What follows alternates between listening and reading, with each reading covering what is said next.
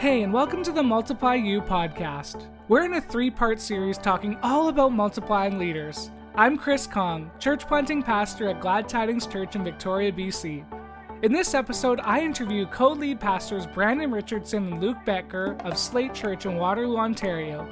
They co lead pastor alongside of their wives, Emma Richardson and Victoria Boettger. As you'll hear in our interview, Slate Church is a growing church, and if you ask around, you'll see as I did that Brandon, Luke, Emma and Victoria are not only excellent leaders, their movement is dynamic and they're reaching people for Jesus Christ every single week. Today we're talking about multiplying leaders and results. So here's my interview with Brandon and Luke of Slate Church in Waterloo, Ontario.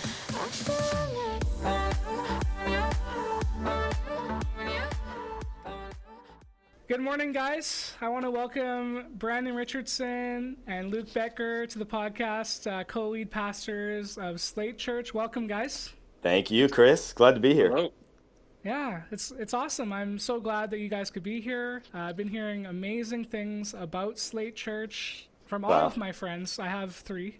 And, uh, wow, and, perfect. yeah. So, could you guys tell me a little bit, maybe, about the the brief history of how you got up and running with Slate Church, maybe how, how many years you guys have been going, and then we'll sure. kind of launch into it today.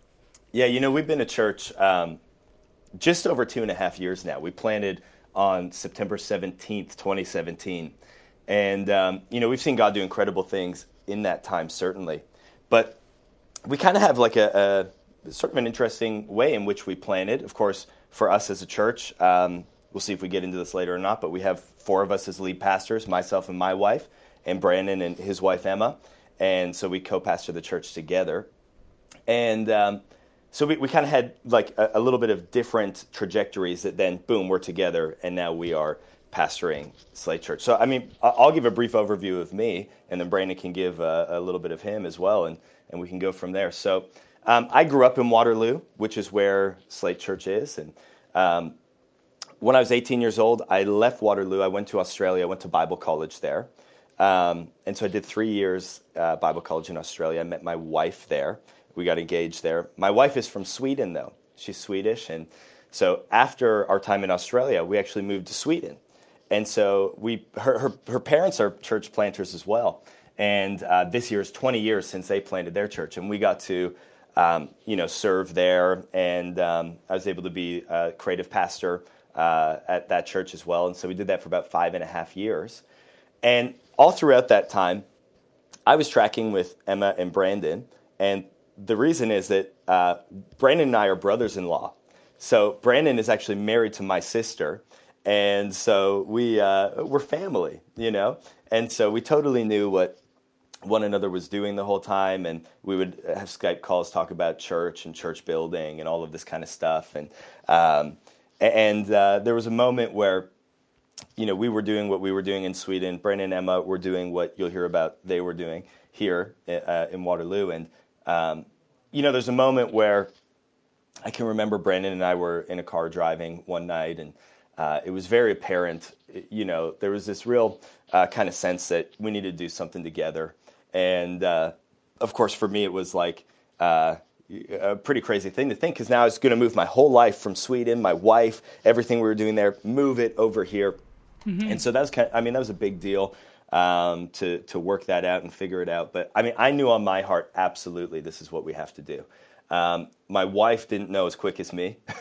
so took it back to Sweden. We prayed about it, um, prayed for a long time. And, you know, really she got that confirmation that she needed. And so, I mean, we sold we sold our apartment, we sold our car, we sold all of our furniture, everything, and moved over here to Plant Slate Church uh, just a couple of years ago now. And um, it's a pretty pretty wild story uh, how that all happens. And uh, so, Brandon, what about you? What's your side? Yeah, I mean, all that while all this is going on, Emma and I are um, pastoring a student church here in the city. It was well known with a really good history um, deep roots and actually inspired a lot of campus ministry all across Canada. And while we were doing that, we were growing. I think in the three years that we pastored, it went from a group of 10 people to 300. And wow. uh, And in the process of that, when you think you would just keep taking it to newer and, and greater heights, I just began to realize I looked out on our church and it just seemed like it was a young adults collective. And I could just see a bunch of young adults from all different churches coming and uh, really not going back to the churches they came from. And so while the mission of the church that we were hired on to, to help out with was, was pure and great and all the rest, the actual outworking of it was not having the effect that um, anybody wanted it to. It was having a, a, very unintended effect. And I just remember feeling very convicted by the Holy Spirit to uh, to basically stop what we were doing. And uh, and so you know I remember getting up there one week and Emma was freaking out a little bit about it. But I said, you know, if you attend two different churches, you're no longer welcome here. You need to go back to the church you came from. And wow. uh, overnight, we went from you know averaging on a on a night about 220 right down to about 100 and uh, and it was right then that we started asking these big que- big questions and uh, right about then that Luke and I started talking really seriously about what the next stage could look like. For me, it was always about honoring God and what God wanted uh, us to be doing as as pastors, not mm-hmm. just throwing the best Christian party in town. And so, you know, it was birthed in us to to do something intergenerational.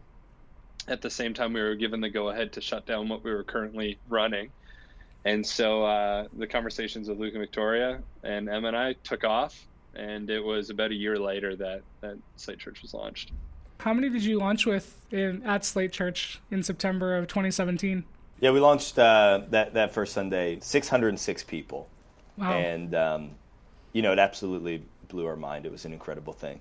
I'm guessing you started with about 100 and kind of created a launch team and when we started our launch team was 40 people and nearing the end of our launch team, we had as many people as 80 signed up, and uh, yeah, so it was from those 80 that that we we launched. So I want to chat with you guys about some of the results you guys are achieving now. Um, how many people would call Slate Church home today? If you're taking Sunday numbers, uh, just strictly people that are there every week, we're consistently above 700 um, across three locations and uh, you know there's obviously as as every church will say these days there's a lot more that call slate church home but it's uh, it's working with what people consider regular attendance these days um, but yeah i mean we'd, we'd have any anywhere between seven and up that would call slate church home how many are serving on your team yeah this one's a little more con- concrete i mean on a, I think every week we have 300 people serving um, and uh, that's like rostered numbers. And then uh, we have a total of 400 people actually volunteering in our church. And do you have a number of staff leaders or volunteer staff leaders? Staff right now. Um, so the four of us as lead pastors are on staff, and then we have two executive pastors as well. And so, uh, uh and I'll, I'll let Brandon speak a little bit to the to the structure that we have in place as well. So everybody outside of that is really. Um, uh, you know, volunteer leader really leading at an incredible level. It's amazing to see the commitment. Yeah, we've broken off our um, our what we call our volunteer staff team into four different subgroups, and so for each of our sites, they're completely volunteer led. Um, we have one staff member that looks after one of our sites, and that would be our our main site, and then we have t- our two other sites that are completely right from the pastors of those sites down to the leaders that are volunteer led the one site has 400 people going to it every week, um, and all of that is volunteer led. And then we have uh, what we call central teams outside of our three sites, which also are all volunteer led. So that's things like our City Impact, which is our mission uh, arm of our church. Um, uh, we, we call it City Impact here at Slate. And then uh, we have our business team, our communications team, and our connections team. And all of those teams are also led volunteer. If, if we're talking about the kind of demographic of Waterloo, I think it's a burgeoning tech town. Is that correct? That's right. And is there a certain demographic you're trying to reach? I know you're talking about being an intergenerational church, but do you have a target audience on a Sunday that you're you're hitting for? You know, it's interesting. Um, I, I wouldn't necessarily say, okay, this is the demographic that we're going to reach. That being said, we are, um, you know, we're a church that really wants to pour into the next generation, certainly. And so the expression of what we do um, is quite contemporary, as many churches are. And that's fantastic. And, you know, what we have seen is that as we have poured into and really worked to give younger people an opportunity, a place to belong, a place to lead, a place to serve, and, and honestly, just great community, it's amazing to see how people in older generations really value that. And you know, we actually in our Waterloo morning site, um, I would say that the demographics are like there's a wide spectrum of people from you know elderly people uh, to families, parents, to youth that are coming out, young families, all the, all of these types of things. And it's amazing to see how as we are not trying to just like okay we're going to hit just this demographic it's amazing to see how although we just want to you know bring the expression as um, um, still contemporary and quite relevant it's amazing to see how people just attach on to that. In our evening site um, we naturally just have a lot more students and our evening site is quite close to our universities. We're a town that has um, two massive universities and a massive college as well. Mm-hmm. and so um, you know, we're just down the street from both of those universities, so we see a lot of university students coming. And again, it's really it's really incredible to see people who are even in their you know 50s, 60s, 70s, who come out and they are so excited over the fact that there are some young people who are really like coming and pouring into church, and a, uh, you know a number of people who just say like, hey, this is what I've been praying for, you know, and it's amazing to see their perspective in that um, as these older folks, and they're they're just so ready to contribute to what's going on, and they're so thankful for what God's doing. So it's it's a pretty interesting spread that we have, but um, I, I would say it's not like you know when we started we had a lot more just young people, but as we have grown and as we have you know been around for three and a half years, I think um, you know we've planted ourselves in such a way that uh, at this point we're getting uh, people from the whole spectrum. It's pretty neat. As you kind of begin to you know get from the beginning stages of Slate Church and now you're three three and a half years in, how are you kind of measuring your growth nowadays? You know, are there certain things you're looking for? Certain, you know, if you're, let's get real talk, okay? What's what keeps you up at night? You know, when you're thinking about the growth of your church. Because uh, we're talking, we're trying to reach young leaders with this podcast, but you know, what are, what are some of the things you're looking for as you guys keep growing? It's a good question. I, I mean, to be completely honest, I know your question is just leading somewhere.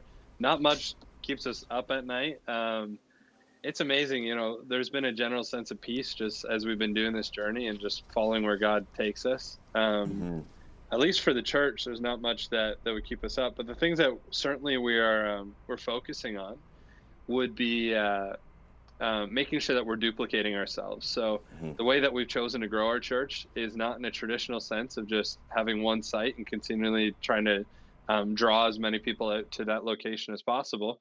But we're actually seeking to transform a region. God's really put on our heart Waterloo region and uh, while every time we talk about growth and launching another location, we're going to be doing that um, September or January, but likely September of this year, um, our fourth location. And, uh, you know, there's always people calling, oh, why don't you come over here and, and do something here? And, and it's, you know, it's all over the place. For us, we're, we're really narrowly focused on Waterloo region because that's where we feel God has called us to. Mm-hmm. And so the biggest thing on our minds is how do we continue to raise up enough leaders to be able to do that well. Right now, as, as we said at the beginning of this podcast, we're able to run three sites almost completely volunteer led. And uh, there's a limit to how long you can do that in in any given site. And so obviously, you know, we're we're tracking with that and making sure that we uh, we have our focus on that. But as we continue to launch it into more sites, it just means more leaders. So duplicating and multiplying leaders is absolutely our biggest focus. You talk about duplicating leaders. What are the kind of things you're doing to achieve that goal? Are there some systems you have in place, some some general philosophies that you're teaching your teams? I'm sure it's encouraged in vision pieces that you have. Well, I think well, you know one phrase that we have been talking about um, a decent amount lately is just this idea of needed and known. Um, you know, we live in a world where people uh, can go about and, and we prize um, autonomy so much, and we prize you know the individual self so much, and um, but it, it, seems like a lot of people are going around and they're actually just quite lonely, and they're looking for mm-hmm. community, and they're looking for a place where they can you know get involved in something. And so we use this phrase "needed and known" because we recognize that that's something that we can um, certainly say, hey, as a church, we see you, and you got to know that you're you're needed here, and you can be known here. And so people are known in our church through our connect groups that we run. Uh, you know, we've got many, many connect groups, small groups that happen uh, across our region. Um, And that's a way that we, we work to make a, a big church small for people and they can mm-hmm. be known and they can be loved and people, you know, take them out for their birthday and care about them. And then the phrase needed, you know, we really say, like, join a team. We would love to get you on a team um, because actually you're needed here. It's easy for people to come into our church and think, well, everything's done. You know, this is great. I can just sit back and relax and whatever. But we talk often that, you know, we one of our values really at Slate Church is that um, we're contributors and not just consumers. So we're not just coming to church just to consume and just to get fed, but we actually want to come and contribute to the work that God is doing in and through Slate Church. And so we encourage people all the time hey, we would love to get you to, to see you get involved in a team. You should understand that there's a place for you to get involved in a team. And God has put something on your life that we really need. And don't just allow that to, you know, go by or be wasted or miss that opportunity. But why don't you take your gifts? Why don't you take your personality, apply it to a team in our church? And it makes a huge difference. And so um, we talk about that a lot and then we've got some some ways that we really work to get people actually involved in that.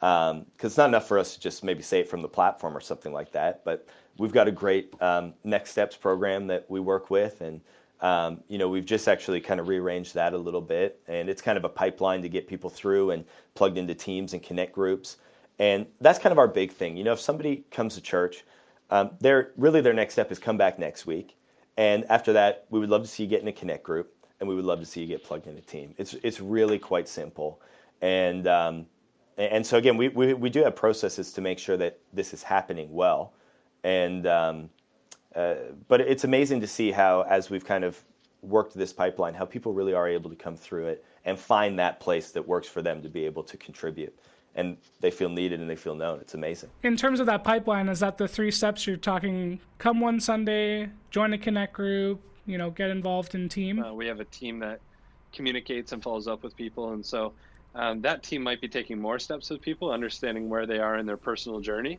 Mm-hmm. but uh, as a church those are the check marks and then the additional steps are handled by our connections team. Are you watching those numbers? You're trying to keep those you know obviously you want to keep engagement up at all of your locations.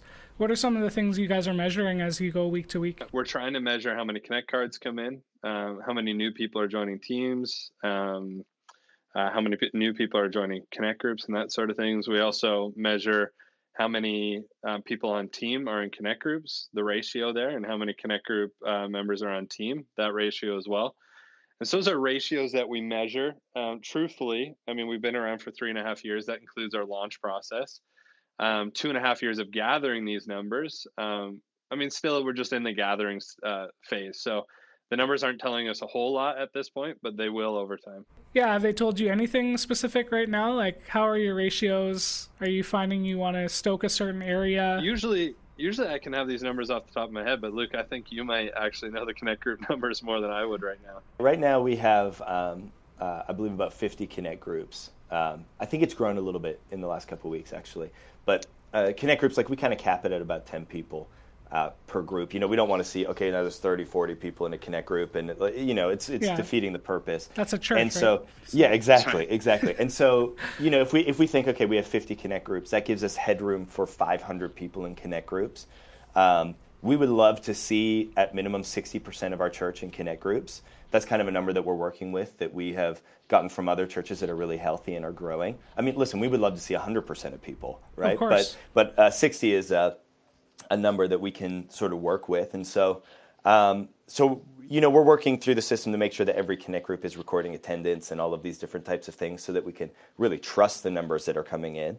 And um, and, and I mean that's been taking some time, but now we're finally kind of getting to that point where we're seeing a lot of health in that, which is which is really good. So yeah, we really want to see 60% of our church in small groups. Um, that you know that are meeting and um, and, th- and that's good for us. And honestly, right now we are um, above that number, which is really cool for us. Out of these connect groups, teams come, I'm assuming. And how are you guys training team right now? Training happens uh, in so many different ways, and I think this is something that's always in fluctuation. And I, I think that um, either we can look at how we've uh, transformed or changed our our training for leaders is either like we've done well in seasons and not as well. But I think what's really just happened is we've responded to growth. So what's uh, worked for training in one season hasn't always worked in the next season. So we never marry ourselves to a training technique, but often uh, it, it, includes, um, you know, getting everybody together in a room. We call that team night. Um, getting everybody together in a room, uh, a digital room where we we teach via YouTube, and that's um, been effective during certain seasons for us.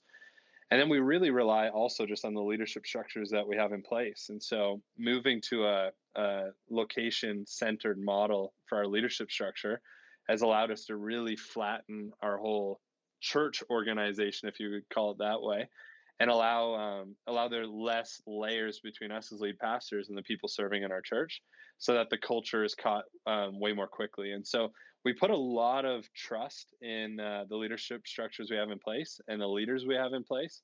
We're um, pretty ruthless on making sure that uh, everybody lives out our culture, and uh, and and the reason for that is because we really believe that at least for most of uh, Orthodox Christianity, it, I mean the beliefs are going to stay the same.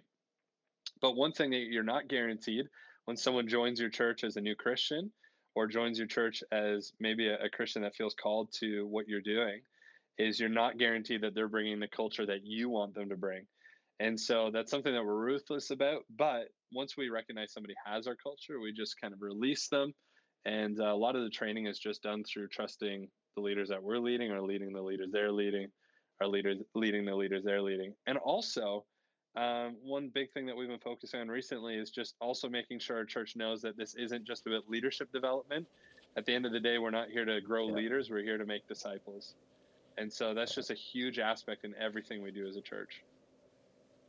Yeah, let's talk about discipleship for a minute. Um, what are a couple of the things you're looking for in, in a disciple of Slate Church? I think that one of those things is just the question hey, um, every single day are you taking steps towards becoming more like jesus? Mm-hmm. you know what, are you, what have you done today to not just not become a greater leader but how have you become more like christ today? And then through that lens ask yourself how can i apply that to my leadership? Because ultimately we don't just want to have a church full of just leaders. We want to have a church full of people who are just passionate about jesus who are not afraid to um, you know just preach his word and and uh, and so it's it's really important for us that we're seeing that happen. You know, we're doing a lot of teaching right now. We're we're going to, in fact, just in a couple weeks, we're going in this series all about spiritual disciplines and um, you know how we can arrange our life in such a way that sin doesn't look tempting for us. Mm-hmm. But instead, we just want to become more like Jesus. And so, how can we do that every single day? How can we be disciplined not only in becoming better leaders, but how can we be disciplined in our life and becoming better Christians? And so we're really passionate about that right now. We, we really want to see that happen in our church. We want to see, uh, we want to see people just have, uh, you know, our theme for this year is bold. Uh, and we really do want to see people just have a bold faith and a bold obedience to whatever it is that God is asking. And, you know, we want to model that as lead pastors, certainly. We want to just have this bold belief that, um, that God is good and that we're going to just follow what he says we don't want to lose sight of the the commission that Jesus gave us, right? To create disciples and exactly raise them up. That's so good. What are some of the? Can you think of any pitfalls of the things we're measuring? Like, have you ever been in a season where you're like, man, we just measured the wrong thing? Well, I, th- I think just one thing is um, number numbers can. Uh, you got to make sure you can trust the numbers that are coming in basically. That's that's important right? So mm-hmm. and you can't look at them in such isolation. It's good to look at a trend over time. You know we, we launched with 606 people um, a couple weeks like that number cut in half uh, certainly. And a couple weeks after our launch date like you know we had our lowest sunday ever. And we were kind of like oh my goodness like what's going on here? Like th- this you know a couple more weeks like church is shut shut down, you know. Yeah. And um, the problem was that we only had data of like three weeks to go on, and so it just looked like a steep decline. The whole, and we were like trying to like figure out what what are we doing wrong. Meanwhile, of course, launch Sunday. I mean, you have everybody's family and friends coming out, mm-hmm. and everybody else bringing everyone, and so you know it's great now that we have a couple years under our belt to be able to at least look at some of the trends across the year and recognize, hey, there might be a dip in this month. Don't freak out about it. It's going to be okay. Um, so that, that's kind of been an interesting learning experience there. So not just not looking at like just last Sunday's numbers and oh my goodness, they're down four percent. You know, we better uh, figure something out immediately or whatever. If that trend continues over time, you got to figure something out. Of course, but it's good to uh, it's just good to keep that in mind. I think. Yeah, how about for you, Brandon? Yeah, I would say a lot of the a lot of the same things as what Luke was just saying. Is uh, when when you're measuring things, um, it's important to understand that. Um, I, I think you got you have two different types of people. You have people that rely completely on analytics and want to make all their decisions analytically, or you have people mm-hmm. that they're so intuitive that they want to um, rely completely on intuition. And what we've learned um, from other people that have gone before us is that the smaller you are, the more you can lean on, lean on intuition, and the larger you grow, the more you lean on yeah. analytics. And uh, I mean that's awesome, and, and God can certainly move through analytics, and we have a lot of them, you know. And there's a lot that we haven't even talked about today, but um, you know, we're always constantly trying to find this balance of just following where the Spirit is leading us. And even though we're growing larger and larger as a church, and we're still really young, uh, understanding that that idea of of taking chances based on what the spirit is telling us is always uh, more important than even what the analytics are telling us so mm-hmm. you know we're launching a fourth location and nobody in our in our circle and the people that we allow mentor us to mentor us are telling us this is a bad idea um, so we're not running against the grain of godly advice in our lives but if the analytics were to tell us you know we should grow our main a little bit larger and you know, yada yada yada. But we we really have a calling on our church, and we understand, um, you know, there's some some specific things God's placed on our hearts, and so we're going to step out in faith despite the analytics. So, um, yeah, I mean, it's uh, it's always this balance of of making sure you're paying attention to them, but also not allowing them to rule you. That's so good. You don't want to be measuring the wrong things or be stuck to a a man or a you know a man-made yeah. system. It's really hard to measure a person's heart and ultimately when you think about what god cares about is that's that's what he's after mm-hmm. and so you know i think we've tried to in our churches for a long time measure salvations as the be all, be, end, be all and end all and we measure that as well and it's super important to us and we celebrate it every year when we celebrate how many salvations we've had mm-hmm. but uh, at the end of the day a perfect metric would be where everybody's hearts are at and unfortunately god's the only one that has those analytics so in order to get them right we've got to go to him for them. Oh, it's so true. If you uh, could look back to yourself in the first year of Slate Church, or you're a young leader, what's one thing you wish you didn't measure? What's one thing you wish you didn't keep your eye on? Uh, and what's what's one thing you wish you did measure? You know, or one thing that you wish you were keeping your eye on? Well, again, I, w- I would probably just say uh, the the not the the wish. I don't necessarily wish that we didn't measure it, but I guess for me, I wish that I hadn't been swayed as much by numbers such as purely attendance, um, for better and for worse. Mm-hmm. Because you know when it's growing, it's growing, and emotionally you're excited. And um, you know, to be honest, we haven't had uh, many months of like, okay, there's like sharp decline or anything like that, and praise God for it.